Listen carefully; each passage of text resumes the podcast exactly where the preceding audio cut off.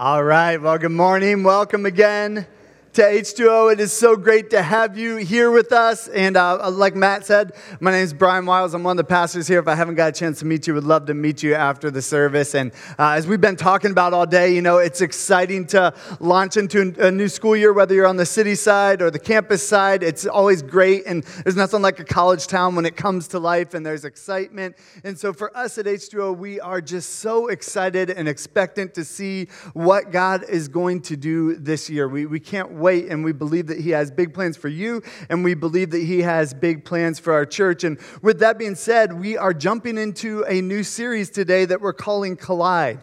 And, and, and the series is really going to be looking at these different people who their lives kind of collided with Jesus. These different people who are maybe just going about their normal business, going about their normal day, and they have this interaction, this collision with Jesus. And when they do, everything changes for them. And we're going to talk about their experiences and see what we can learn from their experiences and also see what we can learn about Jesus. Because one of the things that you'll find out very quick about H2O, if you're here for any amount of time, is that, that we are passionate about following Jesus. We don't want to just talk about Jesus or play church, but we actually want to be a group of people who are seeking to walk in the footsteps of Jesus. And the best way to do that is to look at his life and look at how he interacted with others and see what we can learn from that. And so we are starting this series, Collide. And, and when I say that word collide, maybe you have like a mental picture of that word. Maybe you've had some type of collision in your life before. You know,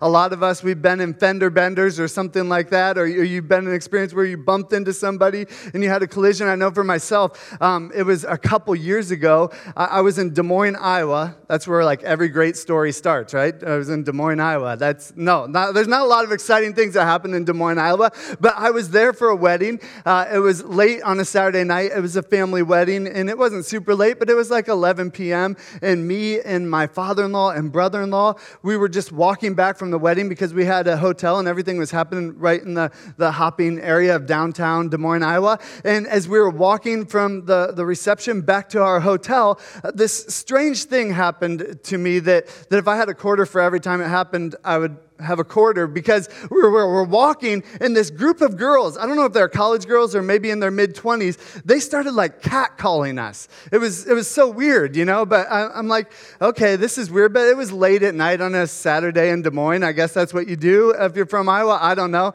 Um, so we're walking down and this group of, of, girls in this car starts like yelling stuff out to us you know and, and they're like just messing with us probably just having a good time. Who knows what they were exactly doing but they were at a stoplight and we were standing right there, the three of us, and they're, they're saying all these things to us and borderline inappropriate, but not in a mean way, but just t- trying to be funny. And the light turns green, and, and I don't know what they were thinking. They were still looking at us saying things, but they pressed on the gas and they took off and they went ahead and they just slammed into the car right in front of them. Their airbags deployed and everything. It was like this crazy experience where I'm just saying, they're like, was it worth it, you know, to catcall a married guy? That's what you get for doing that, I guess. And uh, it, the police were there in like a matter of seconds. My brother in law, who's with us, he's actually a police officer, He's like, oh man, I'm glad I'm not on duty. Somebody's got to deal with that. But it was this kind of weird moment where this collision happened. And in that moment of a collision, it's like everything kind of changes in that moment, right? I mean, as you think about it, and, and, thankfully they weren't hurt, it wasn't that big of a deal, but, but obviously, like, there were repercussions that came from that collision. They had to call their insurance, they had to figure out what was going on, they had, their car would never be the same, they had to get a new car. All these different things happened in that moment of a collision. And, and that's what a collision is, right? When we collide with something, things change. They're not going to be the same going forward. And it may change for a little while, it may be just something small, or it may be pretty life altering. It may be something that, that literally changes the course of the rest of your life when a collision happens. And that's what we're going to see in these stories throughout this series that we're talking about. And so I want to share the big idea with you today. Uh, and the big idea is this when we collide with Jesus, our lives will never look the same. When we collide with Jesus, our lives, they will not look the same. They will change. And the stories that we're going to see are going to demonstrate that for us. And, as we, we think about that, and we're coming into this series and we're starting this new year, we're going to go to a passage that's very familiar to us here at H2O. We're going to spend some time looking at John chapter 4. And, and we actually do this pretty regularly here at H2O, almost once a year, uh, for a couple different reasons. First, because we get our name as a church from this passage that we're going to look at today in John chapter 4. And there's something pretty significant about a name, right? Especially kind of a unique name. There's not a a lot of churches that are named H2O. It's one of the most common questions we get. Well, why, why are you called H2O? Well, we're going to tell you why we're called that here today from looking at this passage in John 4. But even for those of us who've been around, who've maybe studied this passage and, and looked at it before, whether it's with this church or, or another church, I think that not only is it important for us to look at it because it's, it's significant to our church, but it's also important for us to re look at it because we believe that the Bible is actually living and active. In the book of of Hebrews, it says that the Word of God is living and active. And so it's not enough just to look at passage one time and say, oh, I guess I learned everything that I could ever learn from that passage and I need to move on now and graduate to higher things. But God wants us to inspect His Word over and over again so that we can learn and relearn. You know, so much of the Christian life isn't just learning new things, but it's actually applying what we already know. And so, as we're here today, we're excited to jump into John chapter 4 and see what God has for us, fresh and new today as a church. So, you can open your Bibles there. It's this story of Jesus colliding with this Samaritan woman. John chapter 4, we're going to start here in verse 5. We're going to stop a couple different times throughout this passage and see what we can pull out and learn about Jesus and learn about this woman and apply to our lives. John chapter 4, verse 5 says this. So it says, He came to a town in Samaria called Sychar, near a plot of ground Jacob had given to his son Joseph. Jacob's well was there. And Jesus, tired as he was from the journey, he sat down by the well. It was about noon. And when a Samaritan woman came to draw water, Jesus said to her, Will you give me a drink? For his disciples had gone into town to buy food. And the Samaritan woman said to him, you are a Jew, and I'm a Samaritan woman. How can you ask me for a drink? For Jews do not associate with Samaritans. I want to stop right there because I think this section right here is one of the most powerful sections in all of Scripture. And it teaches us this that Jesus values people over popularity. Jesus values people over popularity. Now, if you've studied this section of Scripture, you're familiar with how countercultural it was for Jesus to go up to the Samaritan woman and ask her for a drink. You can tell it was countercultural because right away the woman starts to put up some defense mechanisms like, Why are you asking me for a, drink? See, uh, during that time, there was a lot of cultural things that were going on for a Jew to associate with a Samaritan would have been extremely rare. They, they actually kind of hated each other. There was racism going on. There were things going on in the culture and in the time where Jews believed that they were better than Samaritans. And so, for a Jewish person to talk to a Samaritan person, they, that was almost unthinkable for them. But then, beyond that, for a Jewish man to talk to a Samaritan woman, that was just unheard of. Like, like it, it, she couldn't even wrap her mind around it because of how countercultural it was, because it was just assumed. And this is terrible, but it was the reality of the time. It was assumed that, that men were, of course, higher on the food chain than women, and especially Jewish men. They were at the top of the top. Samaritan women would be at the bottom. And so, for these two to have an interaction and Jesus to actually engage with her, she was expecting him to, to snuff his nose up at her, to just move on, to almost maybe even kick dirt on her. Who knows what she was exactly expecting? But it wasn't for an act of engagement right there. And then, not only that, but this woman wasn't any normal woman, as we're about to find out. You know, to, to gather water during that time, it was like a, a social event. It was like the place where, where, where all the, the women, they, they spent time getting water from the well together because you had to do it anyway. So why not be with a bunch of your friends and people who you can talk to and associate with? And they would oftentimes go early in the morning, first thing in the morning, because you need water for the rest of the day. But this woman is there by herself in the middle of the day. There's something peculiar about that. There's something not right about that. And as we're going to see, there's reasons why she was there by herself in the middle of the day. So, the lowest of the lows associating with Jesus. And, and you can just see almost the confusion on her face. But that's what we love about Jesus. You know, it would have been the easy thing for her, him to do to just count her out. It would have been the popular thing for him to do to just assume that, you know what, I, am not going to bother with her.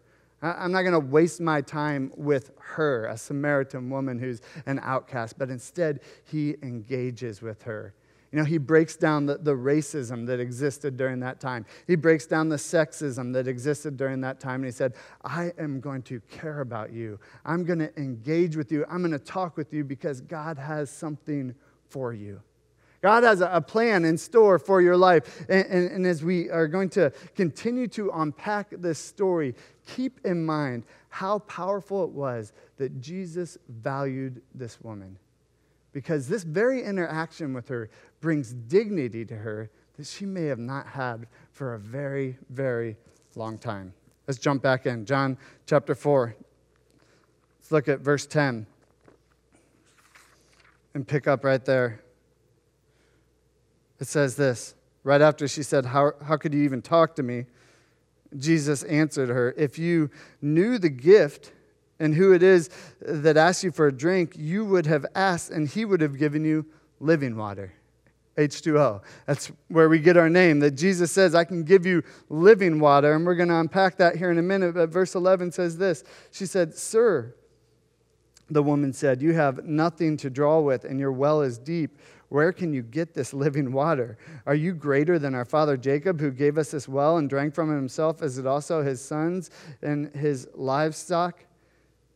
You know, she is just totally missing what Jesus is saying here. He's saying, I can give you something spiritual to, to go beyond those, those deep needs that you have. And she's thinking that he's still talking about the, the physical H2O, the water. But verse 13, Jesus answered, Everyone who drinks this water will be thirsty again, but whoever drinks the water I give them will never thirst. Indeed, the water I give them will become in them a spring of water welling up to eternal life.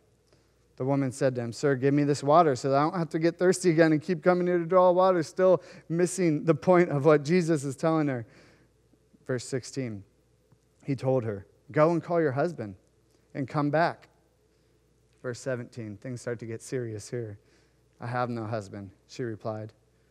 Jesus said to her, You are right when you say you have no husband, and the fact is, you've had five husbands, and the man you have now is not your husband. What you've said is quite true. Sir, the woman said, I can see that you're a prophet. Our ancestors worship on this mountain, but you Jews claim that the place where we must worship is in Jerusalem. Do you catch what has happened there? She's trying to distract him from the point that he's getting at. Uh, he says, You know, go call your husband. She says, I don't have a husband. He says, Yeah, you've actually had five, and you're shacking up with another guy right now. And she says, Oh, yeah, well, what mountain are we supposed to worship on? You know, she's, she's totally sidetracking and trying to get away from Jesus pressing in on, on a pretty squishy spot in her life right there. But here's something really interesting that I learned this week, and I've been studying this passage for a while, but I never really thought about this until uh, it was brought up to me as I was studying it again this week. Is I was thinking about this interaction that Jesus was having with this woman. You know, you always think that Jesus is just calling her out on her sin, right? And there is a piece of that that he is doing. But, but think about the position that this woman was in. She had had five husbands, but she didn't have a husband anymore. And in that time, 2,000 years ago, a woman couldn't divorce a man.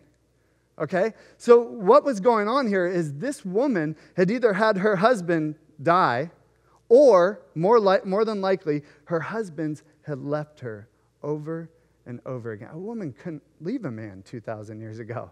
It was illegal. It was literally illegal. She became his property. So, so she wasn't owning those five husbands. Those five husbands were walking away from her.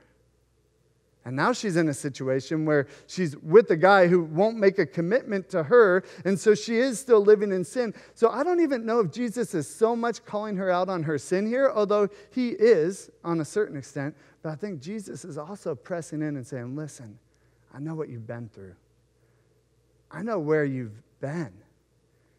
I know this thing about you, even though I've never met you before. I know this thing about you, and I want you to know that God's not done with you yet. I want you to know that uh, maybe those five husbands have left you and moved on, and you were disposable to them, but you're not disposable to me. You're not disposable to God because God has a plan for your life, and I want to speak into you. I want to give you dignity. I want to give you value, and that my interaction here with you is proving that you are worth something. You're more than just the, the woman that the guys have continually left behind. You're a, a person that is deeply loved and valued and cared for. See, our second point is this that Jesus, as he interacts with this Samaritan woman, he is both challenging and inviting. Jesus is both challenging and inviting. I mean, as he's having this interaction with this woman, he is going right for the jugular, right? I mean, he is getting in there and dealing with some of the, the most serious issues that you can possibly be dealing with. He is challenging her, calling her to a higher standard, saying, Listen, you have to know your value. You have to respect yourself enough to know that I love you and that you're cared for and that God has a plan for you. But he's also inviting. He's not worried about keeping the social status or the social norms. He's saying, listen, I want to engage with you. I care for you. And this is a, a pattern that we try as a church to, to pattern uh, our, our whole structure as a church after. You know, if you come around H2O again for any amount of time, you'll know that we try not to, to shy away from what the Bible actually says. In fact, we don't shy away from what the Bible says because it's, it's not our prerogative to change God's word to us. That's what we believe the Bible actually is. And so we have to address some challenging issues at times, especially in the culture and in the world that we live in. You know, we try our very best to be faithful and true to God's word, which sometimes means challenging, but we also want to be completely inviting.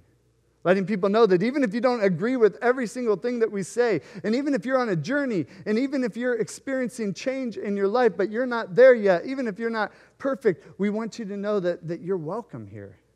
You don't have to look a certain way. You don't have to act a certain way. You can come and experience and explore the plan that God has for your life here.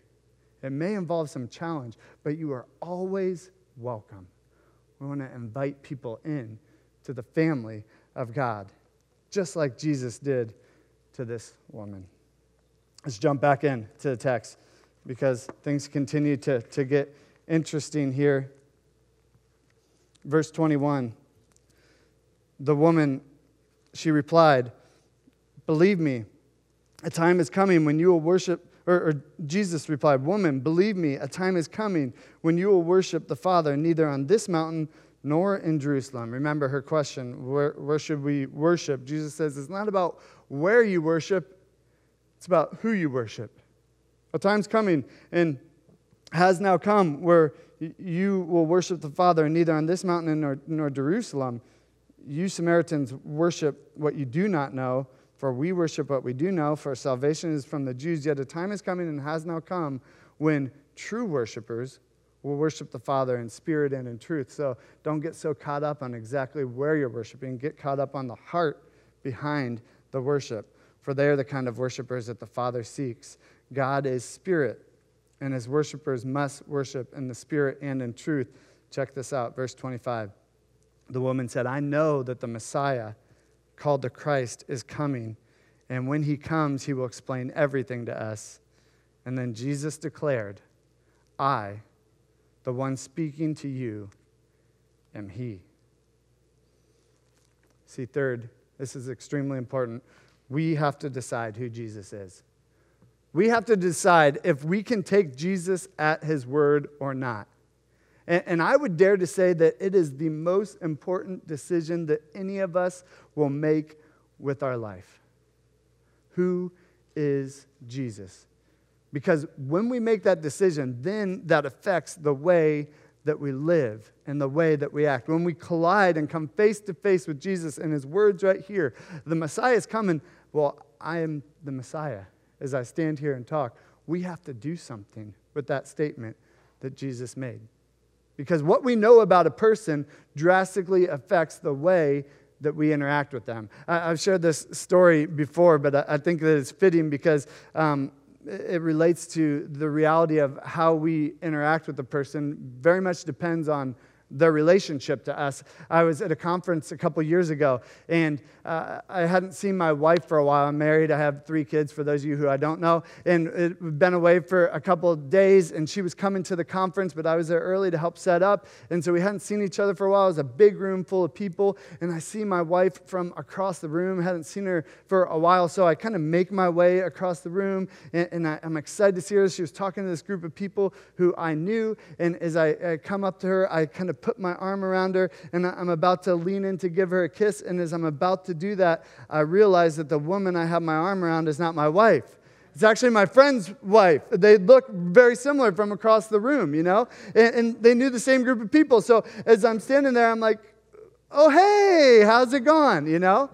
And, and, as I was thinking about that interaction, I was thinking, you know, it would be totally appropriate for me to put my arm around my wife and give her a kiss because she's my wife. The way that I interact with her is very different than the way that I interact with her friend, as it should be, right?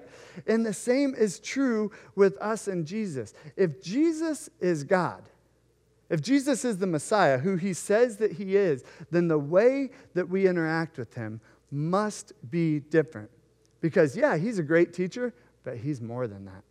Yeah, he's somebody who did some miracles, but he's more than that. Yeah, he's a, a moral authority, but he's more than that. If he is the Messiah, that means he is the king. The one that, when he gives a command, we say yes to. The one when he calls us to do something or root something out of our life or make a change when our lives collide with him, he wins every time if he truly is the Messiah. And as we look at this passage, he brings us face to face with this reality that He is the living water. And you know, as we think about it, I don't think we're that much different than this, this woman that, that he had this interaction with. You know, sometimes we, we read stories like this and we think, man, you know, that, that woman, I can't even relate to her. You know, she had so many different experiences. Uh, but I think we can all probably re- relate to the reality of feeling maybe a little bit left behind feeling at a place in life where we wonder, you know, is God almost done with me? You know, how could Jesus even talk with me? How could Jesus even interact with me? And see, this woman, her problem was she had those questions and she was running to another guy who she was living with and yet not married. She was thirsty for something, but instead of running to God, she was running to relationships or to men to try to fill that hole in her life. And, again, I don't think all of us are, are that much different. Sometimes we're tempted to run to different things other than Jesus to meet those needs. You know, for some of us, it could be we just bury our head in our jobs or in our work or in our profession, and we think if I can just kind of reach and move up the ladder, get good grades at college or whatever the case may be, then I'll feel that fulfillment that I'm looking for.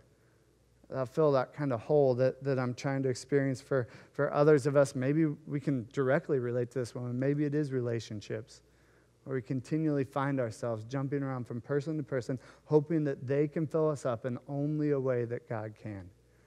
Or maybe you can relate to the story that we heard earlier where, where it was just filling myself up with, with partying or trying to be around people that, that can make me feel better about myself or, or consuming enough alcohol or doing whatever we find ourselves doing to say, I can fill myself up with this. But here's the problem all those things continue to lead to emptiness. And I think that Jesus would say the same thing to us that he says to this woman anyone who runs to the well of blank Fill, fill in the blank. Anyone who runs to the well, and we all have our own things that we're tempted to run to.